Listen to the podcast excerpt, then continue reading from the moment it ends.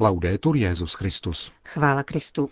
Posloucháte české vysílání Vatikánského rozhlasu v úterý 31. prosince.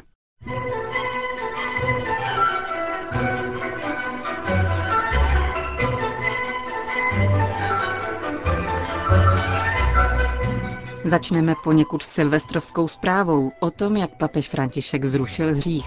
Tvrdí to nestor italského žurnalismu Eugenio Scalfari. A v druhé části pořadu uslyšíte homílii papeže z dnešních nešpor v Bazilice svatého Petra, slavených na zakončení kalendářního roku. Pořadem vás provázejí a příjemný poslech přejí Milan Glázer a Johana Bromková. Zprávy vatikánského rozhlasu. Autor rozhovoru s papežem Františkem pro list La Repubblica Eugenio Scalfari, známý italský agnostik, se v nedělním komentáři tohoto listu opět věnoval postavě papeže Františka.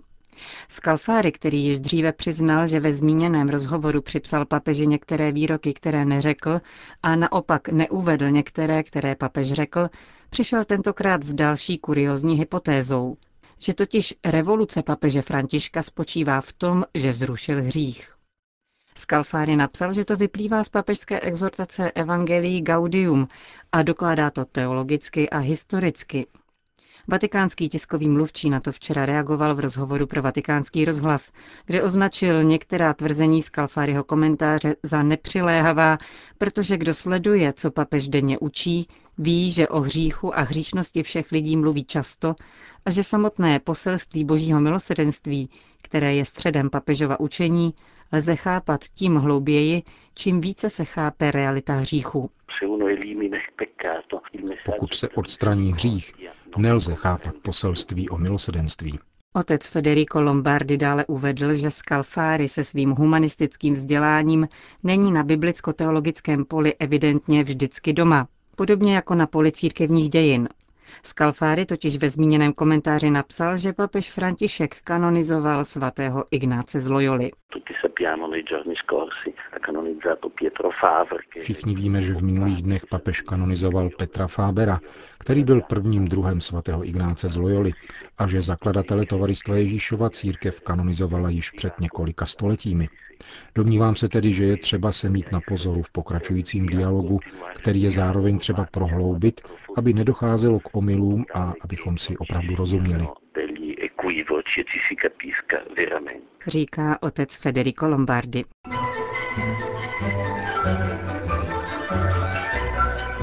Štrasburg. Během večerní modlitby v katedrále bylo oznámeno místo konání příštího evropského setkání mládeže, pořádaného každoročně komunitou v Teze.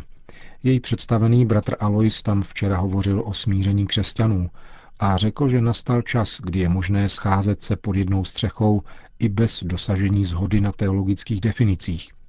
Připomněl také, že svatý otec nám přitom ukazuje směr, když klade na první místo hlásání božího milosedenství vlastním životem.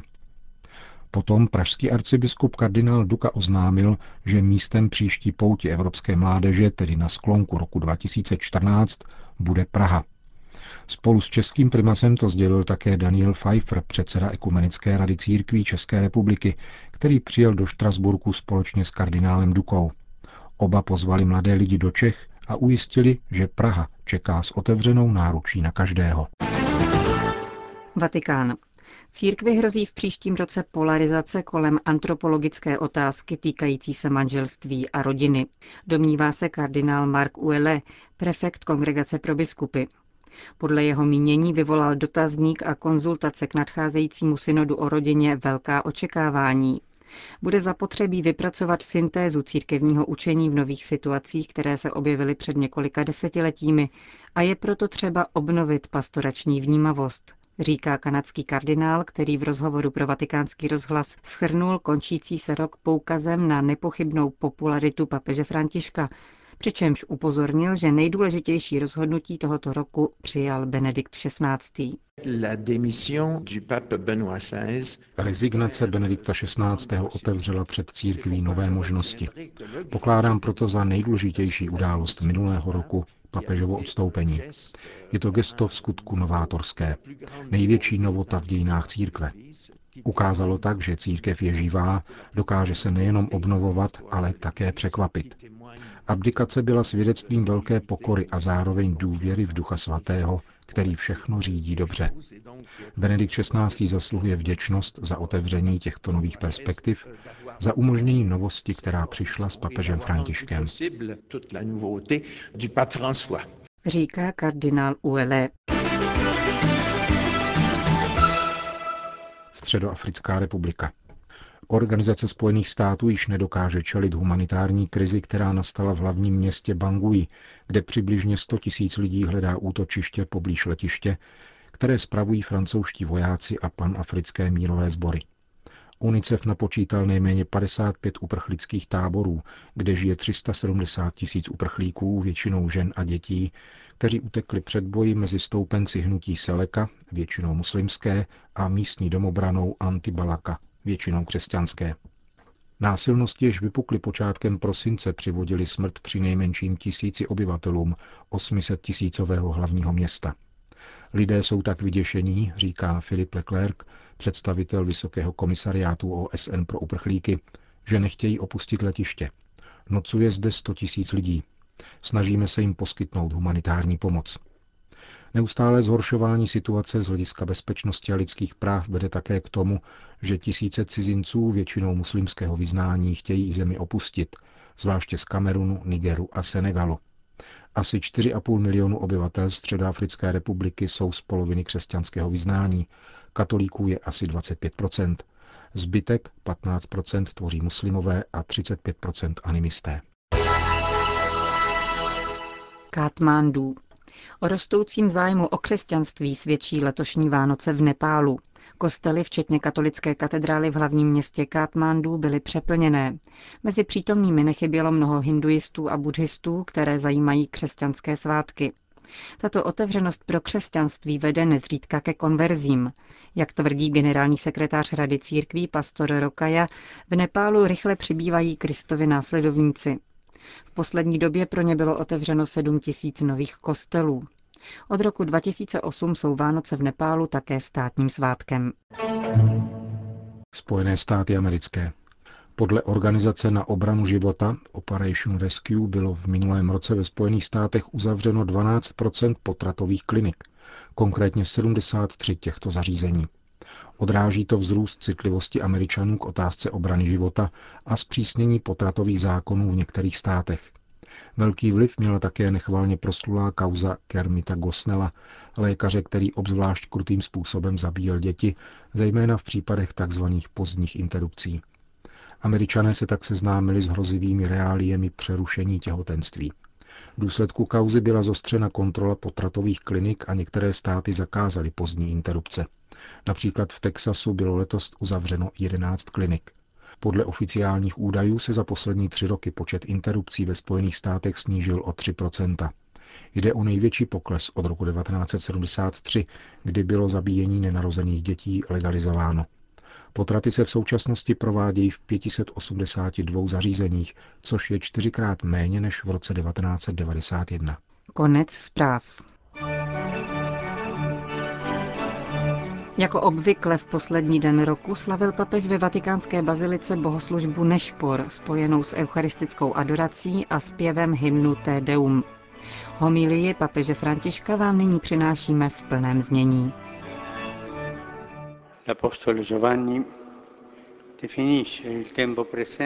Apoštol Jan definuje přítomný okamžik velmi přesně.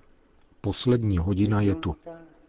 Tento výrok, který se vyskytuje v liturgii 31. prosince, znamená, že božím vstupem do dějin jsme se ocitli v posledních časech. Po jejichž uplynutí bude následovat druhý a definitivní Kristův příchod. Mluví se tu přirozeně o kvalitě času, nikoli o kvantitě. S Ježíšem nastala plnost času, plnost smyslu a spásy. Nebude už žádné jiné zjevení, nýbrž plná manifestace toho, co Ježíš už zjevil. V tomto smyslu tedy nastala poslední hodina. Každá chvíle našeho života je definitivní a každý náš čin je nositelem věčnosti. Neboť odpověď, kterou dnes dáváme Bohu, jenž nás miluje v Ježíši Kristu, ovlivní naši budoucnost. E Biblické a křesťanské pojetí času a dějin není cyklické, níbrž lineární. Je to pouť, která míří ke svému dovršení. Uplynulý rok nás tudíž staví nikoli před skutečnost, která se končí, nýbrž před skutečnost, jež se naplňuje. Je to další krok směrem k cíli, jenž je před námi cíli naděje a štěstí, protože se setkáme s Bohem, důvodem naší naděje a pramenem naší radosti. Na sklonku tohoto roku 2013 sbíráme do pomyslného koše dny, týdny a měsíce, které jsme prožili, abychom je nabídli pánu. A ptáme se, jak jsme prožili čas, který nám dal. Využili jsme jej především sami pro sebe a své zájmy, nebo jsme jej dovedli také dát druhým. A Bůh? Kolik času jsme si vyhradili, abychom byli s ním, v modlitbě, ve stišení. A pomysleme také na toto město Řím, co se letos stalo, co se děje a co se stane. Jaká je kvalita života v tomto městě? Závisí na nás všech. Jaká je kvalita našeho občanství? Přispěli jsme svojí troškou letos k tomu, aby bylo útulné, spořádané a pohostinné. Tvář města je v skutku jakousi mozaikou, jejímiž kamínky jsou všichni, kdo v něm žijí. Ten, kdo je pověřen autoritou, má zajisté větší odpovědnost, ale každý je spolu odpovědný v dobrém i zlém. Řím je městem jedinečné krásy. Jeho duchovní a kulturní odkaz je mimořádný. A přece jsou také v Římě mnozí lidé, na níž se podepsala materiální i morální bída. Lidé chudí, nešťastní a trpící, kteří interpelují svědomí nejenom zodpovědných veřejných činitelů, ale každého občana. V Římě možná více pociťujeme tento kontrast mezi majestátním prostorem naplněným uměleckými skvosty a sociálními potížemi těch, kdo jsou v nesnázích. Řím je město plné turistů, ale také plné uprchlíků. Řím je plný lidí, kteří pracují, ale také lidí, kteří nemají práci, anebo konají práci špatně placenou a někdy nedůstojnou.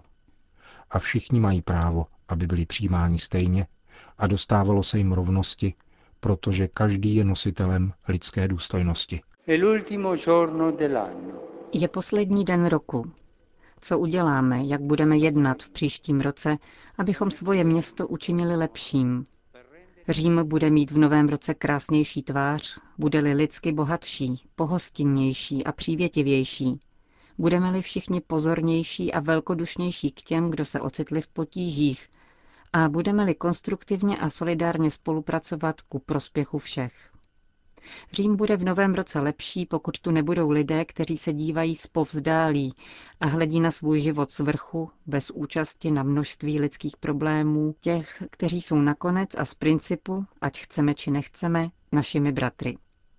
V této perspektivě vnímá římská církev svůj závazek přispívat životu a budoucnosti města, aby bylo oživováno kvasem evangelia a bylo znamením a nástrojem božího milosedenství. Končíme tento večer léta páně 2013 poděkováním a prozbou o odpuštění. Děkujeme za všechna dobrodiní, která nám Bůh daroval, a zejména za jeho trpělivost a věrnost, která se projevuje plynutím času, ale jedinečným způsobem se projevuje v naplnění času, kdy Bůh poslal svého syna narozeného z ženy – Matka Boží, v jejímž jménu zítra začneme novou etapu svojí pozemské pouti, ať nás učí přijímat Boha, který se stal člověkem, aby každý rok, každý měsíc a každý den byl naplněn jeho věčnou láskou. To byla homilie papeže Františka z prvních nešpor slavnosti Matky Boží Panny Marie.